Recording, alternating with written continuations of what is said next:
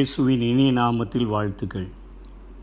ஆதியாகமம் நாற்பத்தி ஒன்பதாம் அதிகாரம் இருபத்தி ரெண்டாம் வசனத்திலிருந்து இருபத்தி ஐந்தாம் வசனம் வரையிலும் யாக்கோபு தன்னுடைய குமாரனாகிய யோசேப்பை ஆசீர்வதித்ததை குறித்து இங்கே பார்க்கிறோம். யோசேப்பு கனிதரும் செடி அவன் நீரூற்றண்டையிலே உள்ள கனிதரும் செடி அதன் கொடிகள் சுவரின் மேல் படரும். வில்வீரர் அவனை மனமடிவாக்கி அவன் மேல் எய்து அவனை பகைத்தார்கள். ஆனாலும் அவனுடைய வில் உறுதியாய் நின்றது. அவன் புயங்கள் யாக்கோபுடைய வல்லவரின் கரங்களால் பலத்தன. இதனால் அவன் மெய்ப்பனும் இஸ்ரவேலின் கண்மலையுமானான். உன் தகப்பனுடைய தேவனாலே அப்படி ஆயிற்று அவர் உனக்கு துணையாயிருப்பார். சர்வ வல்லவராலே அப்படி ஆயிற்று என்று சொல்லி தகப்பன் தன்னுடைய மகனை ஆசீர்வதிக்கிறதை பார்க்கிறோம். கனிதரும் செடி. அவனுடைய வாழ்க்கை கனிதரும் செடி என்பதை இங்கே யாக்கோபு அழுத்தம் திருத்தமாக சொல்லுகிறதை பார்க்கிறோம். தான் நேசித்த ஒரு மனைவியினுடைய மகனாக இருந்த மூத்த மகனல்ல அவன் கிட்டத்தட்ட சகோதரர்களுக்கு பின்பாக கடைசிக்கு முன்பாக பிறந்த யோசேப்பு தன்னுடைய ம யாக்கோபினுடைய மனைவி மறுமனையாட்டிகளினுடைய பிள்ளைகள் எல்லாம் செய்கிற தவற்றையெல்லாம் பார்த்து தன்னுடைய தகப்பனிடத்தில் சொல்லி வருவான். சின்ன வயதிலேயே தேவனுக்கும் தன்னுடைய தகப்பனுக்கும் பயந்த ஒரு வாழ்க்கை வாழ்ந்தபடியினாலே வீட்டிலேயும் அவன் ஒரு கனிதருகிற ஒரு வாழ்க்கை வாழ்ந்ததை நாம் பார்க்க முடிகிறது. தன்னுடைய தகப்பனாருக்கும் தன்னுடைய வீட்டிலே வசிக்கிறவர்களுக்கும் அவன் அத்தனையான ஒரு கனிதருகிற ஒரு வாழ்க்கை வாழ்ந்ததை பார்க்கிறோம். அவன் கடைசிக்கு முந்தின மகன் ஆனாலும் அவன் ஒரு கணிதருகிற ஒரு வாழ்க்கை வாழ்ந்ததை பார்க்கிறோம்.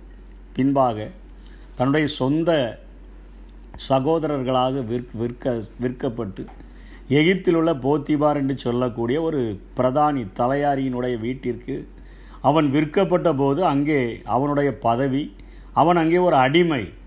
ஆனால் கர்த்தர் அவனோடு கூட இருந்தபடியினால் அவனுடைய கையினுடைய எல்லா காரியங்களையும் கர்த்தர் வாய்க்க பண்ணுகிறார் என்பதை அறிந்தவனாக போத்திபார் என்று சொல்லக்கூடிய அந்த எகிப்திய அதிபதி அவனை தன்னுடைய வீட்டிலே விசாரணைக்காரனாக வைத்ததை பார்க்கிறோம். தன்னுடைய வீட்டில் உள்ள எல்லாவற்றிற்கும் அங்கே யோசேப்பை விசாரணைக்காரனாக வைக்கிறான். எகிப்தின் அந்நிய மண்ணிலே அவன் அங்கே ஒரு கணிதருகிற செடியா செடியாக யோசேப்பினுடைய வீட்டிலே சிறந்து விளங்கினதை நாம் பார்க்க முடிகிறது.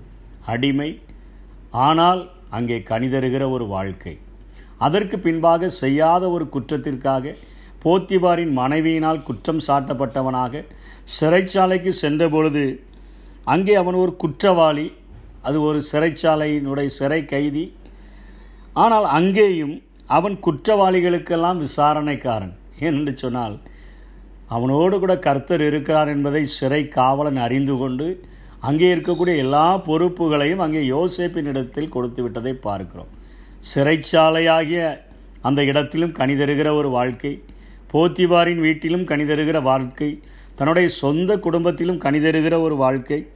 கடைசியாக அங்கே சொப்பனத்திற்கு அர்த்தம் சொல்லி எகிப்துக்கே அவன் அதிபதியாக ஆளுநராக மாற்றப்பட்ட போதிலும் பார்வோன் அவனை பார்த்து சொல்லுகிறான் சிங்காசனத்தில் மாத்திரம் நான் உன்னை விட பெரியவனாக இருப்பேன் நீ இந்த எகிப்து தேசத்தை முழுவதும் ஆளும் பொழுது ஒருவனாகிலும் தன்னுடைய கையை நீட்ட வேண்டும் என்று சொன்னாலும் மடக்க வேண்டும் என்று சொன்னாலும் உன்னுடைய உத்தரவு வேண்டும் என்பது போல நீ ஆளுநர் ஆனால் எல்லா அதிகாரத்திற்கும் உயர்ந்தவன் என்கிற ஒரு அந்தஸ்தை அந்த எகிப்து தேசத்தில் அவனுக்கு கொடுத்தபடியினாலே அந்த தேசத்திலும் அவன் கனிதருகிற ஒரு வாழ்க்கை வாழ்ந்தவனாக காணப்படுகிறான். அவன் ஆட்சி செய்த முப்பது வருடங்களும் அங்கே மக்களுக்கு ஒரு அத்தனையான செழிப்பு மிக்க ஒரு வாழ்க்கையை அங்கே யோசேப்பினால் தன்னுடைய சொந்த சகோதரர்களுக்கும் அவருடைய சந்ததிகளுக்கும் அவன் கொடுக்க முடிந்தது. அவனுடைய புயங்கள் யாக்கோபுடைய வல்லவரின் கரங்களினால் பலத்தபடியினாலே அவன் இருக்கிற எல்லா இடங்களிலும் அந்நிய மண்ணிலும் கூட அவன் அங்கே கணிதருகிற ஒரு வாழ்க்கை வாழ்ந்தான். காரணம் என்ன? கிறிஸ்துவாகிய செடியில் அவன் இணைக்கப்பட்டிருந்தபடியினாலே. யோவான் பதினைந்தாம் அதிகாரத்தில் இயேசு சொல்லுகிறாரே நான் கணித நான் நான் திராட்சை செடி நீங்கள் கொடிகள். ஒருவன் என்னிலும் என் வார்த்தைகள் உங்களிலும் நிலைத்திருந்தால் அவன் மிகுந்த கனிகளை கொடுப்பான். என்னை அல்லாமல் உங்களால் ஒன்றும் செய்யக்கூடாது என்று சொல்லி. தன்னுடைய சொந்த மண்ணில் மாத்திரமல்ல அந்நிய மண்ணிலும் தேவனுக்கு பயந்து வாழ்கிற ஒரு வாழ்க்கை வாழ்ந்தபடியினாலே தேவனுக்கு பயந்து பொல்லாப்புக்கு விலகினபடியினாலே அவருடைய ஆலோசனை மனசாட்சியின் காலத்திலே வாழ்ந்த வாழ்ந்திருந்த போதிலும் கூட கர்த்தருக்கு பயப்படுகிற பயத்தை தன்னுடைய இருதயத்தில் வைத்திருந்தபடினாலே இவ்வளோ பெரிய போரெல்லாப்ப என் தேவனுக்கு விரோதமாக நான் செய்வது எப்படி என்று சொல்லி அவன் யோசிப்பு அத்தனையாய் பொல்லாப்புக்கு விலகி ஒதுங்கி வாழ்ந்தபடியினாலே தன்னுடைய வாழ்க்கையை அங்கே திராட்சை செடியாகிய அந்த இயேசு சொல்லுகிறாரே அவருக்குள்ளாக தன்னுடைய வாழ்க்கையை அமைத்து விட்டபடியினாலே அவனுடைய வாழ்க்கை எந்த இடத்துல நட்டப்பட்டாலும் எந்த இடத்துல இருந்தாலும் எங்கே கொண்டு போனாலும் தன்னுடைய சொந்த தேசத்தில் இருந்தாலும் போத்திபாரினுடைய வீட்டிலே இருந்தாலும் சிறைச்சாலைக்கு கொண்டு செல்லப்பட்டாலும் அங்கே எகிப்துக்கே அதிபதியாக மாற்றப்பட்டாலும் அவன் ஆண்டவருடைய வேருக்கும் சாருக்கும் பங்காளியாக இருந்தபடினாலே எல்லா சூழ்நிலையிலும் கணிதருகிற ஒரு வாழ்க்கை வாழ முடிந்தது. நம்முடைய வாழ்க்கையிலும் நாம் ஆண்டவருடைய வேருக்கும் சாருக்கும் பங்குள்ளவர்களாய் மாற்றப்பட்டு விட்டோம் என்று சொன்னால் அவரிலே நிலைத்திருக்கிற ஒரு வாழ்க்கை அவருக்கு பயந்த ஒரு வாழ்க்கை நம்முடைய செயல்களிலே செவ்வையாய் செய்கிற ஒரு வாழ்க்கையை நாம் வாழ கற்றுக்கொண்டோம் என்று சொன்னால் எந்த சூழ்நிலையில் வைக்கப்பட்டிருந்தாலும் நாம் ஒரு கணிதருகிற வாழ்க்கையை வாழ முடியும்.